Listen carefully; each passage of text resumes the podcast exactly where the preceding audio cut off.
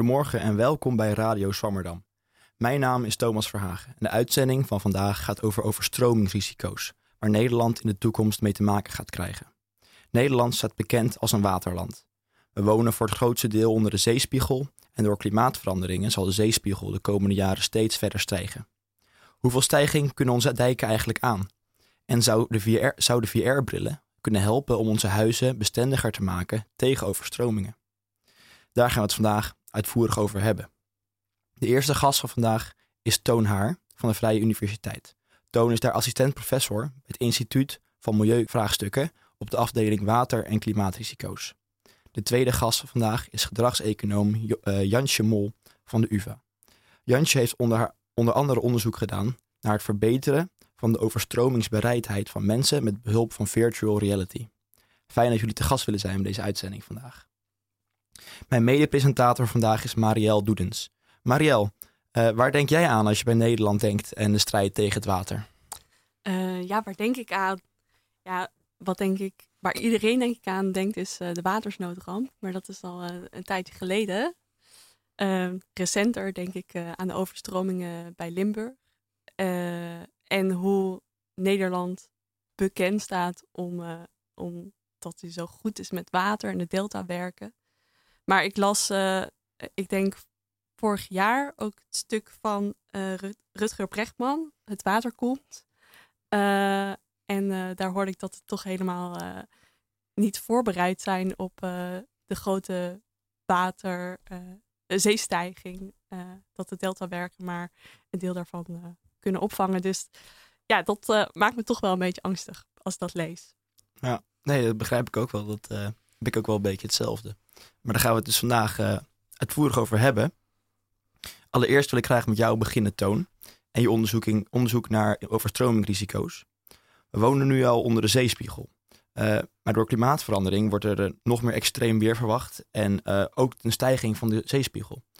maar ja, met de deur in huis te vallen over deze vragen. Moeten we ons echt zorgen maken? Hoe, nou, op de, op de korte termijn uh, hoeven we ons uh, niet per se zorgen te maken. Hè. We hebben dijken die ons uh, goed beschermen. Um, dus het, ja, eigenlijk het hele westen van het land ligt wel onder zeespiegel. Maar we hebben dijken die beschermen tegen stormen die eens in de 10.000 jaar voortkomen. Dus nou ja, voor nu zitten we veilig. Um, het is wel zo dat we inderdaad zien dat de zeespiegel stijgt. Hè. komt onder andere door het smelten van de ijskappen en het uitzetten van het water. Als het warmer wordt, zet het uit. Nou, met zo'n massa als de zee krijg je dan een flinke, uiteindelijk een flinke zeespiegelstijging. En we zien nu dat de, ja, als we doorgaan zoals we nu bezig zijn met het uitstoot van broeikasgassen, um, dat we ja, een zeespiegelstijging uh, in over nou, zeg 80 jaar kunnen verwachten van 1,20 meter. Um, nou, dat kunnen we echt nog wel aan. Hè? Dus de, wat dat betekent voor die dijk is dat ze misschien nou ja, dat, dat stormen die gaan gebeuren, dat die uh, nou, iets sneller over de dijken zouden komen, maar die beschermen nog steeds heel goed uh, voor, uh, voor dat soort overstromingen. maar op de wat langere termijn, dus als we kijken naar 2300 bijvoorbeeld, dan als we in het allerergste scenario wat we kunnen bedenken, zitten we misschien wel aan te kijken tegen die 17 meter zeespiegelstijging. Ja, dan is het wel echt de vraag of we Nederland kunnen behouden zoals we, zoals we nu leven. Um, ja, op een gegeven moment zit er wel een maximum aan hoe we de dijken, hoe erg we de dijken en de duinen kunnen ophogen en versterken. Um, dus dan, ja, dan moeten we echt wel aan andere oplossingen gaan denken. Um, dus dan moet je bijvoorbeeld denken aan dubbele dijken. Hè, dat als er eentje doorbreekt, dat de andere het dan nog houdt. Um, maar ja, we moeten ook misschien gaan denken, en daar gaan steeds meer experts hebben het daar inmiddels over. ja, of we Nederland toch anders moeten gaan, uh, gaan inrichten. En dat we misschien ja, delen van Nederland uh, toch minder bewoonbaar blijven op de lange termijn door zeespiegelstijging dan we op dit moment uh, denken.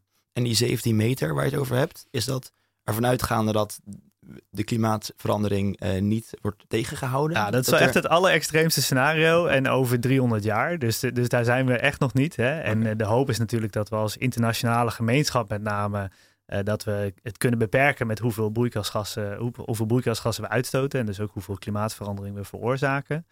Um, dus, dus ja, de hoop is als internationale gemeenschap dat we daar wat aan kunnen doen. Recent is ook weer het nieuwe IPCC-rapport, het International Panel for Climate Change van de, van de Verenigde Naties, uitgekomen. Um, dus we zijn er wel als internationale gemeenschap heel erg mee bezig. Uh, ja, de vraag is hoe snel dat gaat en hoe goed we daarmee bezig zijn zijn natuurlijk wel allerlei transities naar, eh, naar schone energie die, eh, die hopelijk gaan helpen. Ehm, dus dat is een scenario waar we hopelijk niet tegenaan kijken. Ehm, het is wel zo dat ja, de zeespiegel stijgt ook als we, als we het weten te remmen, de klimaatverandering. Dan stijgt de zeespiegel nog wel een tijdje door. Ehm, dus we moeten zeker voorbereid zijn om, om daar uh, ja, wat maatregelen tegen te nemen. Verdere maatregelen. Ja. En uh, je sprak net over uh, het verplaatsen van bewoonde gebieden. Ja. Of dat, ja, dit is wel een, een, hele drastische maatregel al. Dat is, dat is heel drastisch. En uh, ja, ik, ik, uh, sinds, een, sinds een jaartje of zo komt het steeds meer in het nieuws. Nederland heeft geen plan B, was een uh, tijdje terug ook op, op NOS. Um, ja, dat, dat, dat is heel drastisch. Hè? Dus, um, en daar zijn we ook nog niet. Maar je kan wel nadenken dat als je nou, als we nu al besluiten van oké, hier is een slecht moment, hier een slechte plek om te bouwen, ja, moeten we daar dan wel bouwen? Recentelijk is ook uh, uh, de Delta-commissaris gekomen met een rapport. We kijken natuurlijk tegen een hele grote woningmarktproblemen uh, aan. Hè? Dus we moeten iets van een miljoen woningen bouwen. En 800.000 daarvan gaan we nu bouwen op plekken waar het voor klimaatverandering niet zo handig is om te bouwen. Bijvoorbeeld omdat het op overstroombare gebieden ligt, waarvan we weten dat het door zeespiegelstijging meer onder bedreiging komt te staan.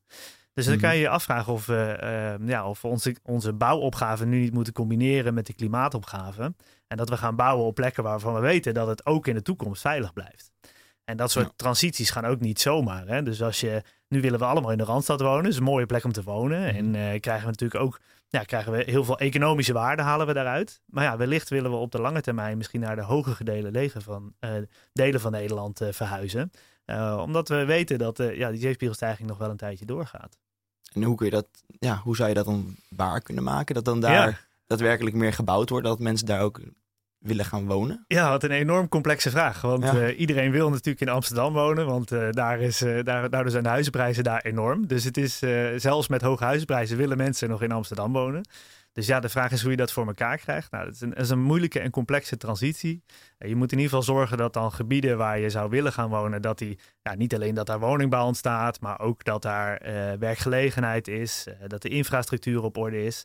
Um, dus dat zijn hele langzame transities waar als je daar nu alvast slim over na gaat denken, um, dan gaat dat wellicht geleidelijk. En dan, dan creëer je dus gewoon uh, interessantere regio's elders in het land waar mensen ook graag willen gaan wonen. En heb je ook het gevoel dat er te weinig uh, bewustzijn is voor het probleem dat uh, ja, die laaggelegen gebieden mogelijk kunnen overstromen?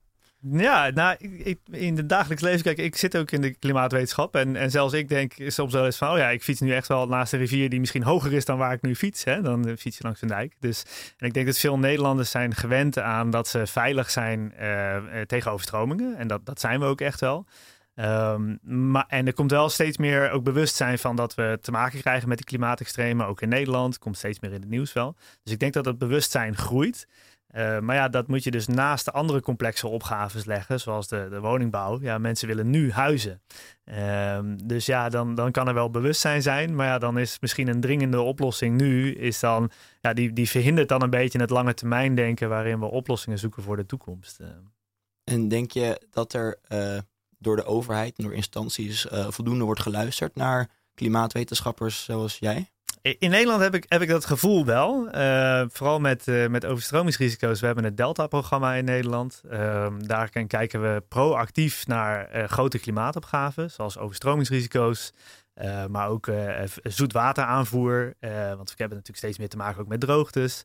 maar ook hoe we ruimtelijk daarmee omgaan. Hoe we bouwen tegen klimaatextremen. Um, en dat is een best wel ja, best een groot programma waarin we dus kijken naar hoe we dit het beste op kunnen lossen. En dat is ook, wordt ingebed in de, in de politiek en in de, in, de, in de besluitvorming. Dus ik denk dat daar wel goed naar geluisterd wordt. Ja, natuurlijk zijn ook sommige partijen eh, eh, hebben andere prioriteiten. Um, ja, en dan is de vraag van, um, ja, er zijn altijd complexe opgaves. En wat is dan op dat moment het belangrijkste? En eh, wordt er dan wel genoeg gekeken naar de lange termijn? Ja, dus soms wel, soms niet. Dat is uh, weet je, een korte antwoord. ja. En uh, we hebben het nu over uh, zeespiegelstijging. Mm -hmm. Maar wat we het afgelopen jaar ook hebben meegemaakt is een overstroming in Limburg. Ja. Dat ligt wel in theorie ver boven zeeniveau. Maar nog steeds is daar de boel overstroomd. Ja. hoe kan dat zo gebeuren? Ja, nou, we hebben natuurlijk ook uh, last van meer extremere regenval. Um, waar, en natuurlijk moet je, wat Nederlanders vaak, of wat niet altijd realiseren, is dat Limburg voor ons wel heel hoog is, maar dat het voor Europese begrippen eigenlijk aan het einde ligt van een rivierengebied. Uh, dus er komt natuurlijk ook veel water vanuit hoger gelegen gebieden naar Limburg toe. Um, en dat, dat zit natuurlijk in een, in een dalgebied met veel dalen, waar het water dan eigenlijk geen kant op kan. Uh, dus dat het daar heftig kan overstromen, dat, uh, dat is natuurlijk uh, heel normaal eigenlijk.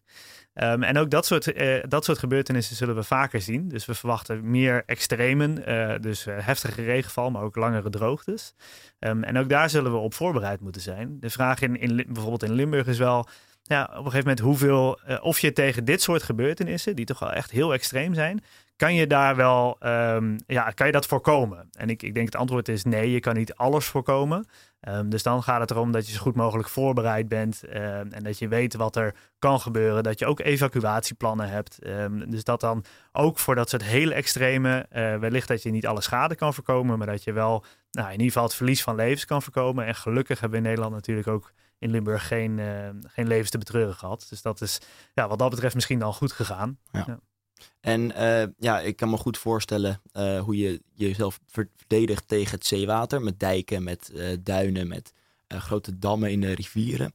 Maar hoe doe je dat met een rivier? Hoe zorg je ervoor dat een rivier te controleren blijft? Ja, het zijn, zijn verschillende dingen, zaken, zijn verschillende dingen die je daar kan doen. Hè? Dus in Nederland hadden we heel lang, het, of een lange tijd het idee dat we ook de kanalen recht moesten trekken en grote dijken moesten aanleggen. En eigenlijk na de, na de bijna, of de overstromingen in 1993, 1995, toen zijn de rivieren buiten hun oevers getreden en zijn er heel veel mensen geëvacueerd. Daarna is Nederland begonnen met het Ruimte voor de Rivier project, uh, waarin we eigenlijk gewoon, ja, bijvoorbeeld uh, als een van de oplossingen, de dijken wat opschoven naar, uh, naar buiten, zodat de, de rivier meer ruimte heeft om te stromen en ook om te overstromen. En daarmee ja, voorkom je natuurlijk dat, dat, dat uiteindelijk over de dijken heen gaat, dus dat het echt een overstroming wordt. Um, dus dat is bijvoorbeeld een van de oplossingen die je kan bedenken. Of dat je misschien een polder hebt die in geval van nood uh, onder water kan worden gezet. Um, waardoor je die, die piek van die rivier uh, ja, voorkomt. Um, dus dat is één oplossing. Uh, natuurlijk kan je ook mensen bijvoorbeeld die in de uiterwaarden wonen, die, die kunnen op een terp gaan bouwen, net zoals we vroeger deden. En daarmee kan je ook schade voorkomen. dus er zijn er meerdere, meerdere oplossingen die je kan bedenken om schade vanuit een overstroming van de rivier te voorkomen. En ja, je hebt nu heel veel verschillende manieren verteld van hoe je dat zou kunnen doen. Maar jij als, als wetenschapper doet hier uh, onderzoek aan. Jij probeert dit waarschijnlijk te voorspellen en uh, ja, in de toekomst te kijken. En hoe, uh, hoe doe jij je onderzoek naar, naar ja. deze ja, dingen die heel onzeker zijn. ja, nee, dat is inderdaad heel onzeker. Uh, ik denk in mijn eigen onderzoek, wat, wat we heel vaak, wat we een beetje vergeten, is dat mensen uh, bepaalde beslissingen nemen en overheden bepaalde beslissingen nemen. En dat vangen we nog niet zo goed in modellen. Dus in modellen doen we vaak, we hebben een klimaatscenario, we hebben een scenario voor socio-economische ontwikkeling. En die, die leggen we dan naast elkaar tot het jaar 2100. Um, en daar zit een bepaalde onzekerheidsband in. Hè? Dus dan kan je zeggen van nou ja, als het zus wordt, dan moeten we dit soort maatregelen nemen. Als het hoger wordt, moeten we dat soort maatregelen nemen. Um, maar goed, ondertussen nemen overheden als er een ramp komt, nemen die een beslissing. Huishoudens nemen misschien andere beslissingen. En dat probeer ik ook nog te vangen in mijn, uh, in mijn onderzoek. Om daar betere voorspellingen op te kunnen doen. Van wat nou de beste aanpak is en scenario's voor een onzekere toekomst. Want we, we, we, leven gewoon in een wereld die, die onzeker is wat dit betreft. We hebben goede voorspellingen, maar er zitten ook nog heel veel onzekerheden in. Uh, en ja, je moet toch op een gegeven moment beslissingen gaan nemen op basis van die onzekerheden. Dus we proberen die onzekerheden zo klein mogelijk te maken. Dan. En zit er dan ook iets van een trend in uh, de beslissingen die uh, de huishoudens maken? En hoe moet ik dat voor me zien? Nou, in huishoudens die, ja, zijn vaak ehm, zijn die niet per se risicobewust. Hè? Dus die, nou, als, je, als je denkt dat je niet gaat overstromen, dan ga je natuurlijk ook geen maatregel nemen. Mm -hmm. uh, dus er zit nog wel eens een discrepantie in, in wat het daadwerkelijke risico is en hoe huishoudens het risico zien. Um, dus daar, ja, daar wordt nog weinig aan gedaan eigenlijk. Er zijn wel manieren om dat te verbeteren. Je kan bijvoorbeeld als je een uh, verzekering hebt, uh, die verzekering kan je stimuleren met een korting uh, om een maatregel te nemen. Hè? Dus er kan ook opgestuurd worden vanuit verschillende aspecten. Ook een overheid kan een subsidie geven op bepaalde maatregelen die je zelf kan nemen. dus dat zijn, dat zijn oplossingen waar je aan, aan kan denken. Ehm, over het algemeen moeten huishoudens wel een beetje geholpen worden daarin, omdat het, uh, ja, omdat het bewustzijn niet per se zo hoog is. En ja, als je kan kiezen tussen een, een nieuwe dakkapel en een, uh, en een waterdicht huis, dan nou, gaan mensen, de meeste mensen denk ik toch voor de, voor de dakkapel. Ja, ja. en daar gaan we het zo met Jansje volgens mij uitvoerig nog over hebben. dan hebben we nog een, ja, een, een, vraag voor jou over jouw onderwijsachtergrond. Jij gaat dus, heb ik vernomen, elk jaar met jouw bachelorstudenten ga je naar Limburg om daar uh, ja, aan veldwerk te doen. Ja. Uh, wat, wat, wat doe je daar? Ga je dan met mensen praten? Ga je dan kijken naar de dijken of hoe? Ja, ja, het is een hartstikke leuk onderzoek. Dus uh, we gaan inderdaad elk jaar gaan we naar Limburg met een groep eerstejaars. En dan gaan we onderzoek doen naar wateroverlast in Limburg. Heel toepasselijk. Um, en, en de onderzoek, de, de studenten doen dan voor het eerst hun eigen onderzoek. Dus dat gaan ze zelf opzetten. En onderdeel daarvan is dat we inderdaad bewoners gaan vragen hoe ze het meemaken. Uh, maar ze gaan ook vooral onderzoek doen naar hoe ze dan in het heuvellandschap maatregelen kunnen nemen om die wateroverlast te, te beperken. En, uh, en dat is altijd heel interessant. En, en wij, ja, als, als uh, expert daarin weten we natuurlijk dat het ook actueel is. Um, ja, de studenten zelf, die, die, die hebben dan wel eens, dan gaan we een gebiedje in en dan zien ze dat er al uh, waterbuffers liggen. Hè? Dus dan, ja, dan lijkt het al opgelost. Dus dan denk ik, zeg, wat moeten wij hier nog doen? En dan leg ik uit van ja, we, hebben ook uh, te maken met extremen. Dus die, die buffer die heeft misschien voor een regenbui die eens in de 100 jaar voorkomt, kan die het wel voorkomen, maar eens in de duizend jaar niet. Dus er is echt nog wel wat te doen. Ja, en dit jaar uh, was natuurlijk al vooropgesteld heel vervelend voor de mensen in Limburg. Uh, maar het was vlak na het veldwerk. En toen kon ik in ieder geval de studenten zeggen dat het nog niet allemaal opgelost is. Ah, ja. ja. Nee, dat kan ik me goed voorstellen, ja. Uh, en hoe reageren de studenten daarop? Hoe, uh... Ja, dit was gewoon een berichtje op, uh, op wat ik. Het vak was al afgelopen, dus ik, heb daar, ik heb daar geen reacties meer op gehad. Okay. en, maar tijdens het vak is het wel dat, dat inderdaad het begrip van. Um, ja, dat, je, uh, dat er misschien wel maatregelen genomen zijn, maar dat er ook nog wel extreme zijn waar je niet tegen kan beschermen. Dat, dat komt tijdens het vak altijd wel een beetje bovendrijven. Ja. ja. En uh, nou, in dit uh, gesprek hebben we heel veel ja, heftige scenario's gehoord. Is het alleen maar kommer en kwel? Maak jij je heel erg zorgen over de toekomst? Ja, het is, het is, het is niet alleen maar kommer en kwel. Het is wel zo dat we, dat we echt grote uitdagingen te wachten staan. Dus het is. Uh, ja, we hebben te maken met veel meer extreme, met zeespiegelstijging. Uh, we hebben ook andere opgaven in ons land. Um, dus ik denk wel dat we, uh, ja, kommer en kwel, er staan dingen te veranderen. Ik denk dat er ook gebieden in de wereld zijn die het veel erger gaan hebben dan wij. En dat wij nog wel goed gepositioneerd zijn om, het, uh, om er wat aan te doen. En dat we gewoon als Nederland daar goed over moeten nadenken en wat voor maatregelen er zijn. En daarbij daarnaast ook oog hebben voor wat er in de rest van de wereld gebeurt. En proberen daar ook bij te dragen aan het verminderen van de impact van klimaatverandering. Nou goed dat je over andere gebieden begint uh, waar ze het misschien nog wel slechter hebben dan wij. Dat komen we namelijk gelijk aan bij de column van Gabriella. Gabriella die heeft een column geschreven over ja, ook deze situaties in Jakarta volgens mij. Nederland. Zo genoemd omdat het land laag gelegen is. Helemaal plat en dicht bij de zee. 26% ligt zelfs technisch onder zeewater. Er is altijd een diepe relatie geweest tussen Nederland en het water. Sinds de 16e eeuw hebben de Nederlanders dijken gebouwd en het water weggepompt. De mens machtiger dan de natuur. Maar voor hoe lang nog? Afgelopen zomer werd Limburg samen met gebieden in België en Duitsland door zware neerslag overstroomd. Huizen onder water, bruggen instorten, hele dorpen geëvacueerd. Het was onvoorstelbaar in deze moderne tijd. De natuur toch machtiger dan de mens. Voor veel Nederlanders zijn overstromingen iets uit een ver verleden en een constante dreiging in de toekomst. Maar voor mij waren overstromingen tot voor kort een jaarlijks terugkerend verschijnsel. Ja, in Jakarta is er ook een strijd tussen de mens en de natuur. En de mens verliezen steeds weer. Je kunt ook zeggen dat Jakarta ofwel ver achter ligt of heel erg vooruit. Een voordeel van de regelmatige overstroming is dat de mensen zich eraan beginnen aan te passen.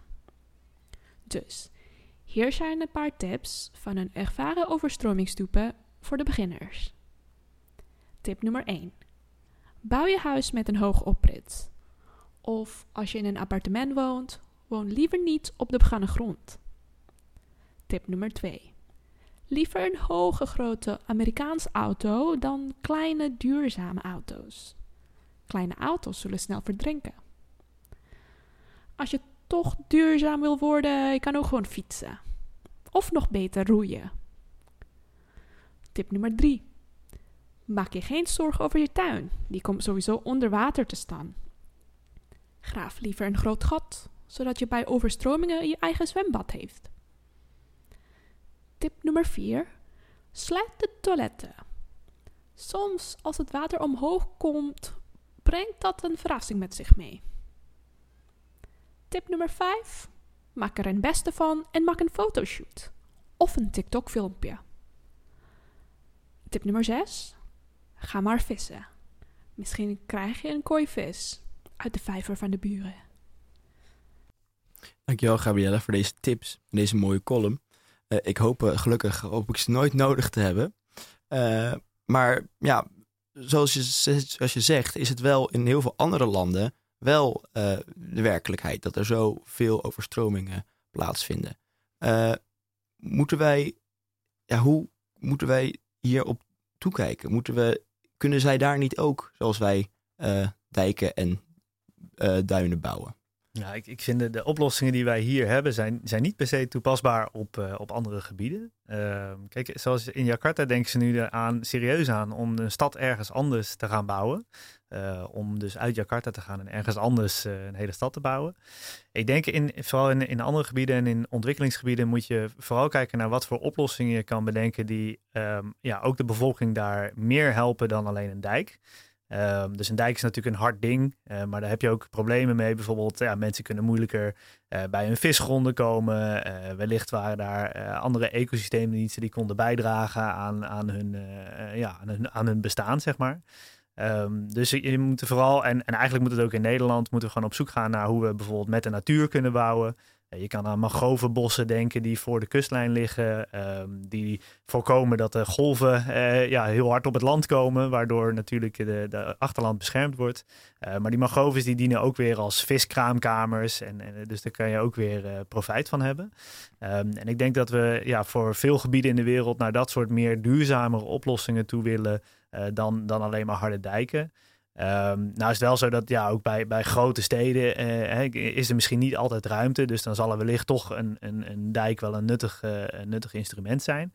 Um, nou, we moeten kijken naar die volledige set van maatregelen en ook wat voor impact dat heeft op de lokale bevolking. Um, en eerder hoe we dat, ja, hoe we win-win situaties kunnen creëren in plaats van alleen maar bescherming tegen een overstroming. Oh ja, nou, dat is duidelijk. Ja. Dankjewel, dankjewel. Jansje, dan wil ik het graag met jou hebben over uh, jouw onderzoek. We zeiden net al dat uh, gaat, uh, jij doet onderzoek naar hoe je het gedrag van mensen kan beïnvloeden uh, om, ja, met betrekking tot overstromingen. en hierbij maak je gebruik van virtual reality. wat is dat precies, virtual reality? En wat, waar kijk je dan precies naar?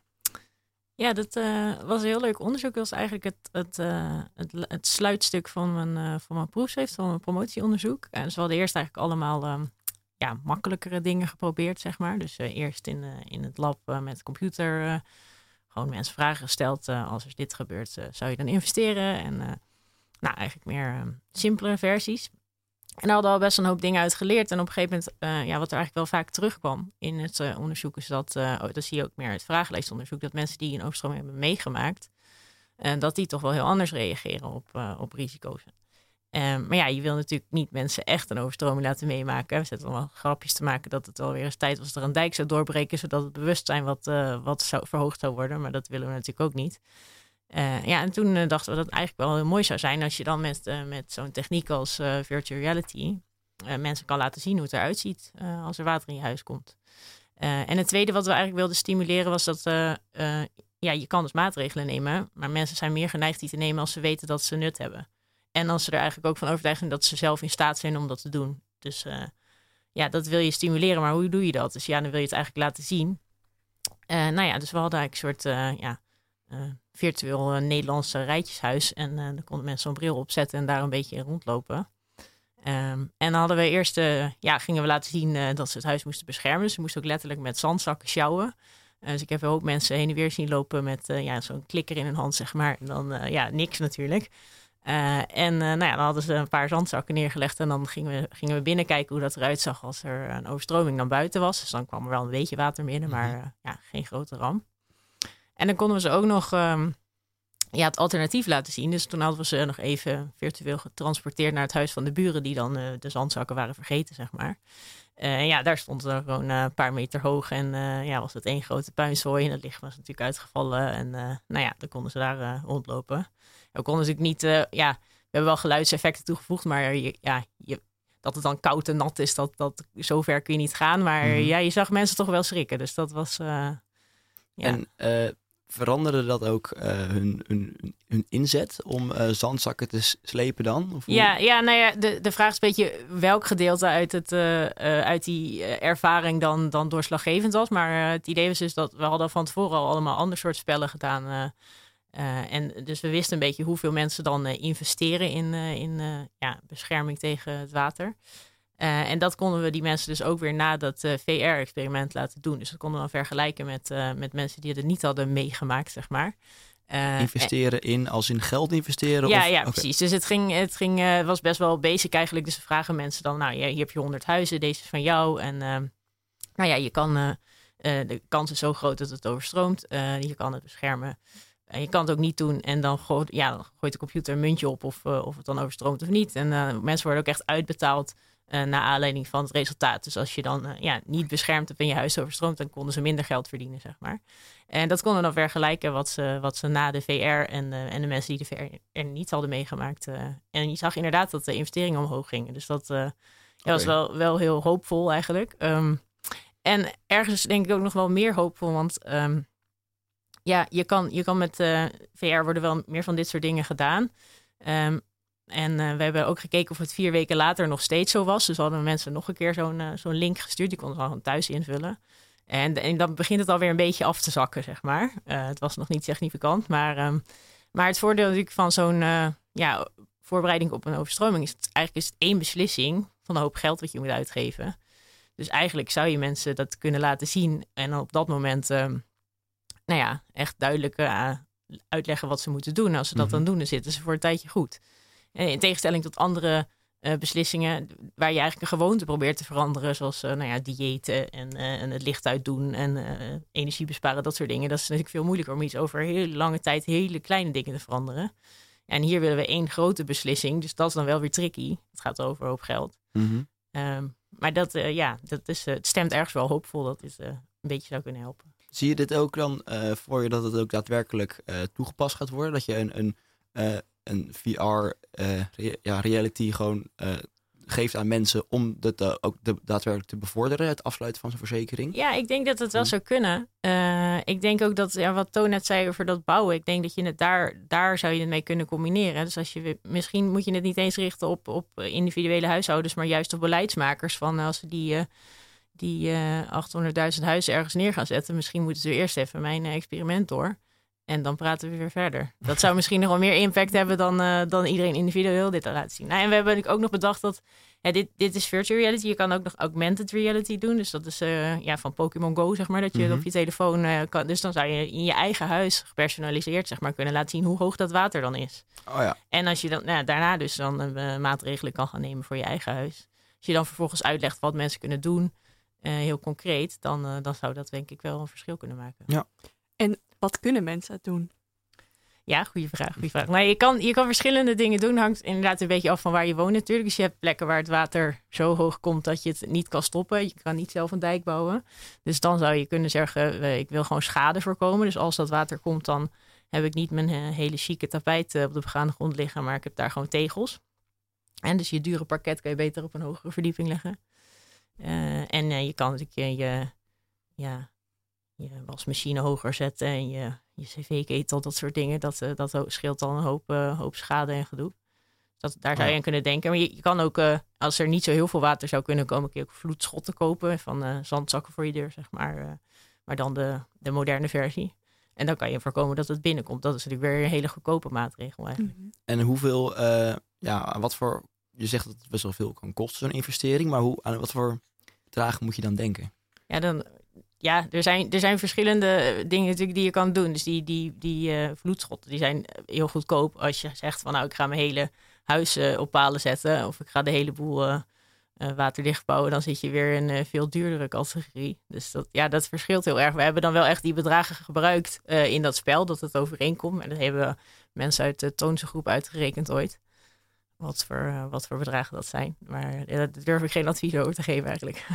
Ik heb ze zo niet paraat. Nee, ja. nee maar voor vloedschotten, ja, misschien moet je dan om honderden euro's denken. Maar je moet ook denken dat de buitenmuren moeten dan ook gecoat worden. Mm -hmm. Ja, en als je echt je huis gaat verhogen, dat kan je eigenlijk het beste doen als je huis nieuw wordt gebouwd. Hè? Want dan, dan kan je makkelijk een bultje leggen.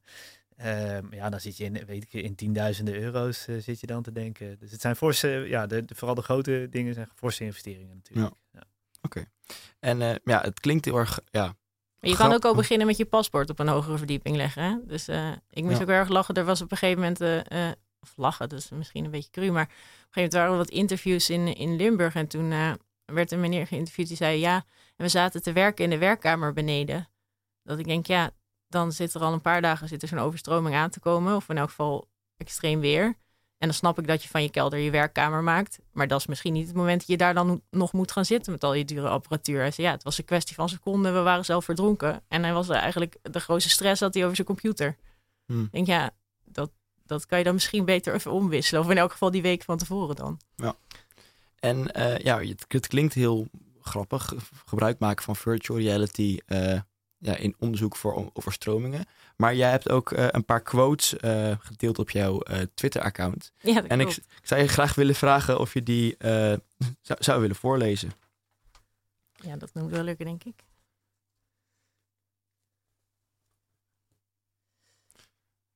Oh ja, dat is wel mooi. Er was een moment dat ik uitlegde hoe je die controllers moest gebruiken. Dus je hebt dan ja, in je hand soort klikkers. Uh, dus ik zei tegen die meneer, ja, het is naar die hendel reiken en dan op de knop drukken. En dan was een meneer van 70. Jij, meisje, vertel me niet hoe ik met zandzakken moet omgaan, want ik was vroeger bouwvakker.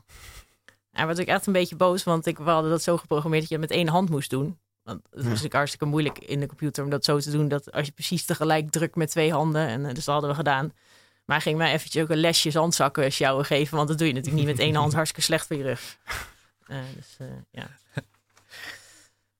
Ah ja, dit was ook wel mooi, hè? Iemand, ja, was iemand van 28 die uh, reageerde. Ja, die, die ellendige IKEA-lampen die staan ook echt in ieder Nederlands huis. Dus dat hele huis zat onder water, maar zij maakte zich druk over de inrichting. Dus uh, wel mooi. Zo gaat iedereen, dingen. iedereen er op een andere manier mee om. Uh... Ja, dat klopt, ja. ja. ja. Ik had zelfs ook nog een mevrouw van, ik geloof in de negentig, die uh, deed het ook voor het eerst. Die vond het helemaal spannend. Want we hadden via zo'n panel echt een hele, hele verschillende groep met mensen. En uh, uiteindelijk deed ze het hartstikke goed. Ze had het eigenlijk best wel snel door met die knopjes. En uh, toen waren we klaar en toen zei ik, nou, deed het eigenlijk heel goed. Eigenlijk nog wel beter dan uh, de vorige of zo. Zei ze, oh, nou, dan heeft het niet met leeftijd te maken, maar met intelligentie. is nog steeds goed bespraakt dan. Ja, ja zeker. zeker. ja. En jij bent ook gespecialiseerd in communicatie, risicocommunicatie in geval van rampen. Uh, hoe kijk jij aan tegen, tegen de risicocommunicatie bij een overstroming? Ja, dan heb je het denk ik meer over um, uh, crisiscommunicatie. Ja. Dus dan, ja. ja. dan gaat het er meer over van hoe waarschuw je mensen. Dat is niet mm -hmm. helemaal mijn expertise, maar ik vind het alsnog wel, ja, ergens wel cru, maar ook wel uh, interessant om te kijken wat er gebeurt als er een ramp aankomt en, en hoe die waarschuwingen dan gaan. Um, en uh, ja, het is, het is wel lastig natuurlijk om hoe ga je dat uitleggen aan mensen. Want het is natuurlijk niet altijd, uh, ja, gebeurt er echt iets. Uh, dus je moet een hele, ja, een hele delicate balans tussen code rood, code rood, code rood roepen. en soms moet je een keer code oranje roepen. En soms moet je uitleggen, nou ja, dit is onze voorspelling. En misschien gaat het mis, maar misschien ook niet. Uh, dus dat, uh, dat moet ik zeggen, dat vond ik ook met de, met de corona best wel fascinerend om te kijken hoe ze honderden dashboards hadden ontwikkeld. Op een gegeven moment was code rood op en toen was maar code zwart en toen werd het code paars. Uh, ja, dat zou ik dan niet willen adviseren als, als wetenschapper. Dus dat, ja, dat, zijn, dat zijn dingen waar, um, waar je toch best goed over na moet denken. En er is denk ik hoop expertise um, qua evacuatie en uh, ook, ook uh, de hydrologie, dat ze best wel goed kunnen voorspellen van nou, hoe hoog komt het water dan en wanneer. Maar vervolgens moet je natuurlijk ook de mensen in actie weten te krijgen. En dat, daar ja, is denk ik nog wel een hoop onderzoek te verrichten. En nou, ik ben met een andere oud-collega, die werkt nog steeds bij Toon op het instituut. Nadia Bloemendaal, ben ik, samen aan het werk over orkanen. Zij is een beetje chef orkanen. En ehm, ja, je hebt dan voor de orkaan heb je een, een waarschuwingssysteem van 1 tot 5. En, uh, die wel veel wordt gebruikt met categorieën. Maar dat gaat eigenlijk alleen maar over de windsnelheid. Terwijl de schade van een orkaan komt niet alleen van de wind, maar ook van, uh, van uh, stormvloed en regenval. Um, en ja, dat is een beetje onhandig. Dus mensen reageren dan als die, die categorie naar beneden gaat. Oh, hij zwakt af tot categorie 2. Dan denken ze, nou, dan kunnen we wel thuis blijven. Nou, dan kun je misschien beter helemaal niet thuis blijven. Uh, dus we zijn een beetje bezig van, nou, uh, we hebben een nieuw systeem gemaakt die die drie rampen, eigenlijk die drie gevaren combineert. En nu willen we eigenlijk gaan testen of dat inderdaad uh, ook werkt. Dus dat mensen daar inderdaad beter op reageren. En ja, ik denk dat je, je ziet het nu ook met die, die dat we die drie stormen op een rijtje hadden. Ja, wat, hoe reageren mensen dan nog op, op waarschuwingen? Op een gegeven moment denken ze, nou, het zal wel met dakpannen zijn dan naar beneden, dus laat maar zitten. En was er bij deze drie stormen van, ja, van een paar weken geleden, was er ook last, uh, sprake van watersnoodramp, water, watersnood of overlast? Nou, ik denk er was wel wateroverlast, maar meer ja, op een andere manier, denk ik. Ja, het was met name windschade wel uh, die we hebben ondervonden. Dus daar namelijk heftige winden. En uh, ja, vooral Eunice, die, die heeft al veel schade berokkend natuurlijk. En in dit geval hebben we, ja, vol, ja, het ging met name over wind en minder over uh, regenschade bijvoorbeeld. Ja. Ja, ik denk dat er wel een aantal mensen waren die natuurlijk dan door windschade iets beschadigd geraakt. En als je dan weet dat er over twee dagen nog één aankomt waar ook nog regen uit kan vallen. Ik, denk, ik vond het eigenlijk wel mooi te zien dat er een hoop mensen waren ook echt in de actie om... Uh, om uh, dus in dat opzicht heeft het misschien voor het bewustzijn weer wat gedaan. Uh, maar, ja, dat is handig. Dan hoef je niet een heel VR-systeem met een ingevallen boom in je huis te ontwerpen. Precies, precies ja. ja, om nog even iets verder in te gaan op waterschade en dingen die kapot kunnen gaan in je huis, wil ik graag luisteren naar het fragment van Hans Theeuwen. Het nadeel van een watersnoodramp is natuurlijk dat je spullen nat worden, man. Dat is echt, al je spullen krijgen nat, dat is een ramp. En wat voor ramp? Een... Ja, het woord zegt het al. Maar, kijk, ik vind ook, en dat is ook zo, hè. Er zijn ook heel veel spullen waarvan het eigenlijk helemaal niet zo erg is dat ze nat worden. Dat is ook zo. Vazen, schalen, douchegordijn, messen, lepels, vorken, wc-eend, bepaalde spiegels, schoenlepels, uh, knikkers, um, vissen. Um, allemaal spullen die kunnen tegen water. Die overleven het wel. Dan denk je, ja, kom op, hè, trek je daar dan op.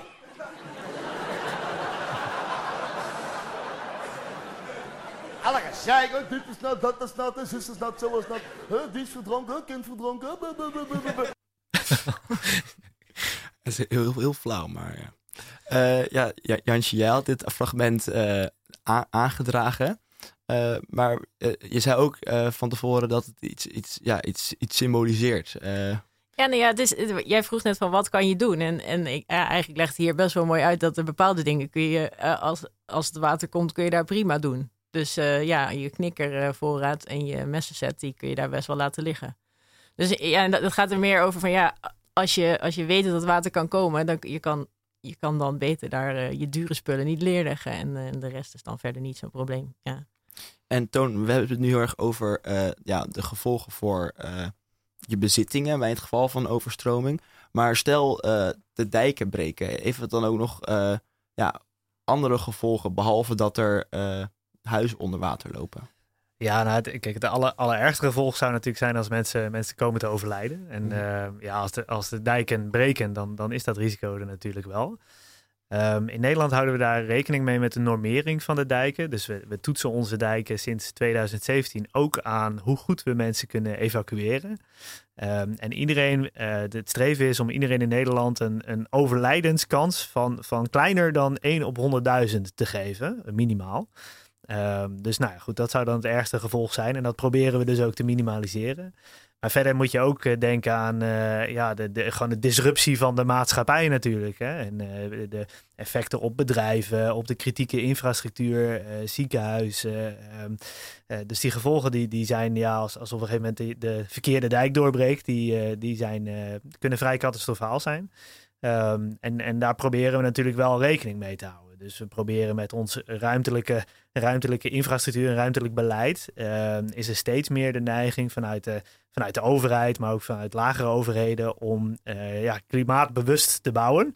Uh, ja, en, en ook voor, voor bijvoorbeeld ziekenhuizen betekent dat dat je, dat je niet je stroomvoorziening in de kelder zet, maar, uh, maar op het dak.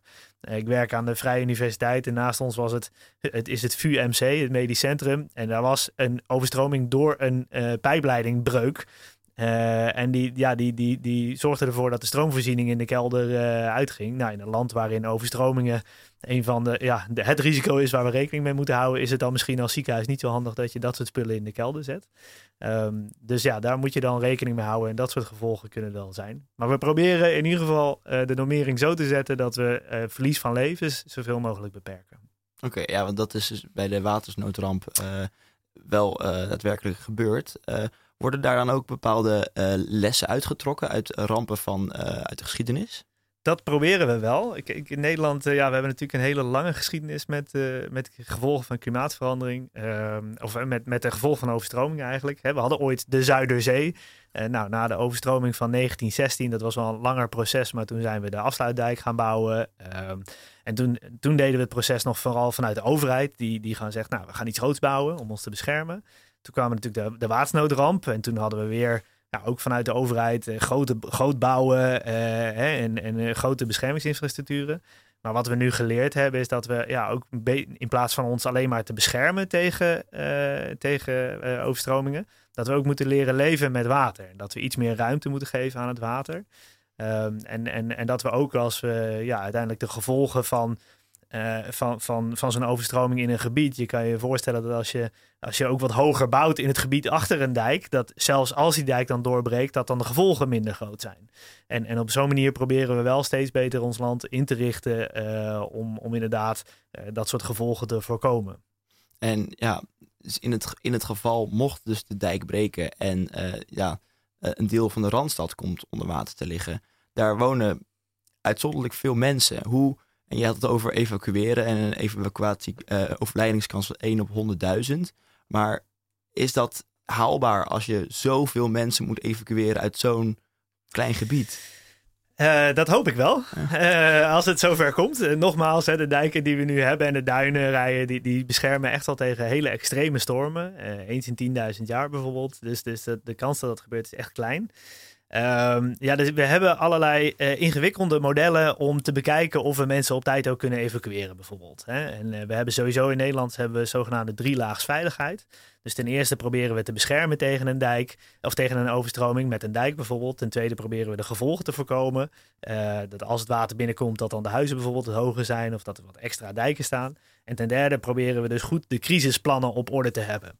Nou, we hebben allemaal veiligheidsregio's die dit natuurlijk ook uh, meenemen in hun plannen maken. Uh, uiteindelijk is het wel, ja, ten tijde van crisis zal het plan deels overboord kunnen. Dus dan is de vraag hoe goed is het plan en hoe wordt het uitgevoerd. Uh, maar goed, we hopen wel dat, dat, het dan, dat we dan op tijd kunnen evacueren. Moet je ook realiseren dat als zo'n dijk doorbreekt, dat dan natuurlijk niet in één keer patsboom die hele, uh, hele gebied onder water staat. Het is wel zo dat ja, dat gebied, met name de Randstad bijvoorbeeld, dat ligt laag. Um, dus dat fungeert ook een beetje als een soort badkuip. Dus het water komt dan wel binnen en het kan heel diep, heel diep uh, worden mm. uiteindelijk. Okay. Um, dus, maar hopelijk is het dan op tijd. Uh, de, we houden er rekening mee. Ja. We hebben plannen om ons op tijd daar uit te krijgen. Dat, dat is fijn om te horen. uh, Jansje, jij hebt dus natuurlijk onderzoek gedaan naar deze gevolgen van waterschade en hoe mensen zich erop voorbereiden. Heeft het jouw eigen gedrag ook beïnvloedt? Of hoe beïnvloedt dit jou? Uh... Nou ja, ik weet nog dat ik uh, voordat ik uh, mijn PhD in Amsterdam begon, dat ik in Eindhoven woonde op de negende verdieping. Dus daar zit je zeg maar wel goed. En toen ben ik naar Den Haag verhuisd, op de eerste verdieping.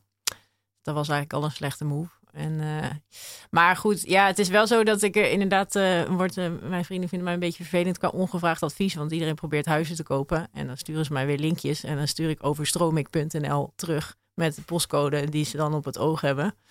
Eh, dus eh, ja, daar, daar word ik een beetje vervelend van misschien. En stel eh, dat ik een huis wil kopen over een paar jaar, waar in Nederland moet ik dan zijn? Nou ja, dat, ja je kan heel, een hele mooie hoogtekaart, dus kan je hartstikke goed opzoeken. En er zijn ook al hele mooie initiatie- initiatieven die überhaupt nog zelfs wel meerdere rampen zeg maar proberen te voorspellen. Dus eigenlijk het idee is eigenlijk ook dat je dat uiteindelijk in de prijs kan meenemen. Dus dat, dat je eh, ja, eigenlijk een soort, net als die energielabels, dat er iets komt voor, nou, hoe doet dit huis het in eh, tijden van droogte en eh, te veel water en hagel en weet ik wat. Nou ja, de, bosbranden, nou, dat valt hier nog wel mee misschien. Maar eh, eigenlijk zou dat beter zijn als je dat allemaal meeneemt. En nu, nu, ja, nu weet je het alleen als ik je ermee lastig val. Eh, maar eh, ja, dat zou eigenlijk wel beter zijn. En ben je dan ook eh, optimistisch of pessimistisch over de toekomst? Ja, ik ben sowieso een optimist, dus dat gaat hier eh, helaas ook op. maar eh, ja, nee, af en toe ben ik wel wat pessimistisch aan het worden erover. Maar je moet ook ja, proberen er eh, het beste van te maken. En zoals Toon ook zegt, het is dat, dat, dat scenario waar die net mee kwam, is wel echt het allerextreemst. En dus, maar we moeten eigenlijk wel allemaal in de actie. Dus dat, dat is natuurlijk ook wel het lastige eraan. De mensen houden heel erg van de, de ingenieursoplossing of de fysieke oplossing. En dat kan ook heel veel schelen als je inderdaad eh, het voor elkaar krijgt om die, om die huizen hoger te zetten. Eh, maar eigenlijk moet, zou, er is natuurlijk ook gedragsverandering nodig van heel veel mensen om te zorgen dat we überhaupt die klimaatverandering afremmen. Dus eh, ja, als we kunnen zorgen dat mensen minder auto rijden en minder vliegreisjes boeken en minder vlees eten, dat zou eigenlijk ook al een hele hoop helpen. Maar dat is nog veel moeilijker om ze daartoe te zetten. Dus goed, ben ik ook mee bezig, maar je doet je best. Ja.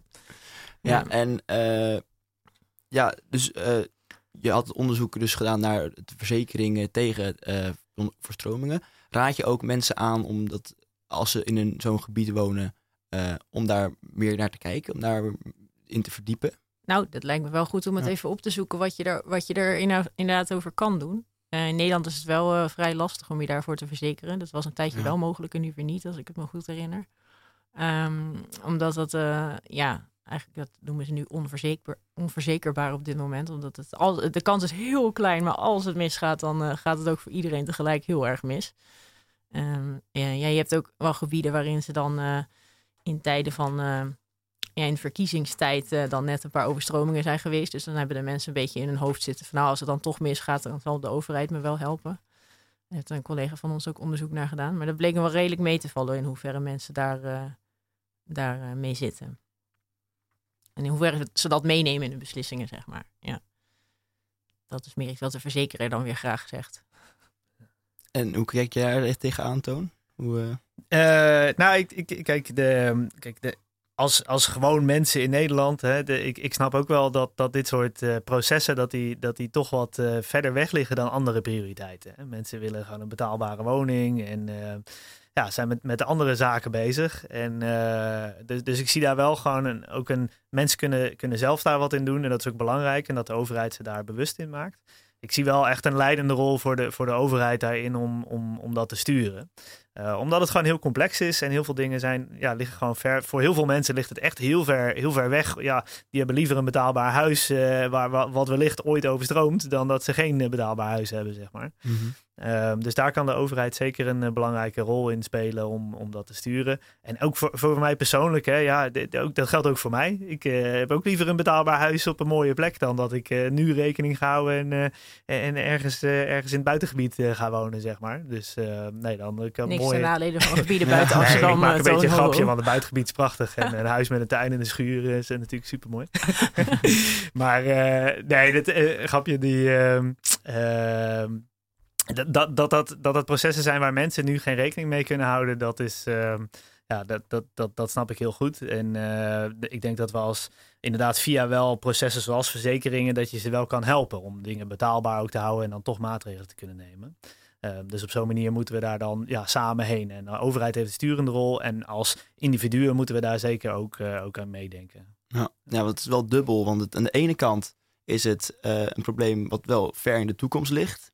Maar aan de andere kant ook weer niet. En de gevolgen zullen dan ja, Nou, dat, is het, dat zijn. is het. Dus het, het ligt ver weg. En daarom is ook dat soort processen, helemaal als je kijkt naar de grote processen als zeespiegelstijging en de enorme gevolgen die dat kan hebben voor een land. Ehm, ja, de, als je dat soort transities naar bijvoorbeeld hooggelegen gebieden wil hebben, en dan zul je als overheid daar de eerste stap in moeten zetten. Ja. En, eh, en als, als huishoudens kan je daar dan in volgen. En dat hoop je dan dat dat automatisch volgt door bijvoorbeeld andere gebieden aantrekkelijker te maken. Ja. Je Nou. moet denk ik ook niet vergeten dat sommige dingen worden er ook beter op. Maar dat wordt een soort taboe om over te praten. We, we, soms als wetenschappers moeten we ook alleen een soort doemverhaal vertellen om te zorgen dat mensen in actie komen. Maar er zijn natuurlijk ook plekken waar het er gewoon warmer op wordt. Kan je andere gewassen telen en ja, er veranderen ook dingen. Nou ja, nee, dan ook krijgen we lekkere daar- temperatuur. Dus, nou ja, er eh, zijn mensen is, die eh, daar ook ja. eh, zeker gebruik van maken. Maar we moeten niet vergeten dat, eh, dat eh, ja, als we te ver gaan, dat de gevolgen natuurlijk wel desastreus kunnen zijn. Dus dan, eh, dan, dan zit je wel leuk met je, met je wijngaard in, eh, in Groningen. Maar hè? als je dan onder water staat, schiet het ook niet op. Dat is ook zo. Eh, ik denk dat we nu eh, aan het einde van de uitzending gekomen zijn. Eh, deze uitzending ging over eh, watersnood eh, in Nederland in de mogelijke toekomst. Toon en Jansje, hartelijk bedankt voor jullie komst. Graag gedaan. Ik wil Graag ook eh Marielle, mijn eh, mede-presentator, bedanken. Zij was, eh, ook nam, eh, zij was namelijk ook technicus van deze uitzending. Ook wil ik Lilian, Lilian Kingma bedanken. Eh, zij heeft deze uitzending eh, voorbereid, maar die kon er helaas niet bij zijn wegens eh, corona. Reageren op deze uitzending kan op Facebook, Instagram en Twitter. Volg ons daar, dat vinden we hartstikke leuk. En daar kan je altijd op de hoogte blijven van wat er op Radio Zwammerdam speelt. Je kan ook een mailtje sturen naar redactie.radioswammerdam.nl Volgende week zondag is Radio Zwammerdam weer te beluisteren tussen 11 en 12 op Radio Salto. Als je uitzendingen wilt terugluisteren, dan kan je dat doen via je favoriete podcastkanaal, bijvoorbeeld Spotify, iTunes of Soundcloud. Neem ook een kijkje op onze website radioswammerdam.nl. Laat ook een goede rating achter of recensie als je hebt genoten van deze aflevering. Dit was Radio Zwammerdam. Ontzettend bedankt voor je aandacht en eh, een hele fijne zondag gewenst.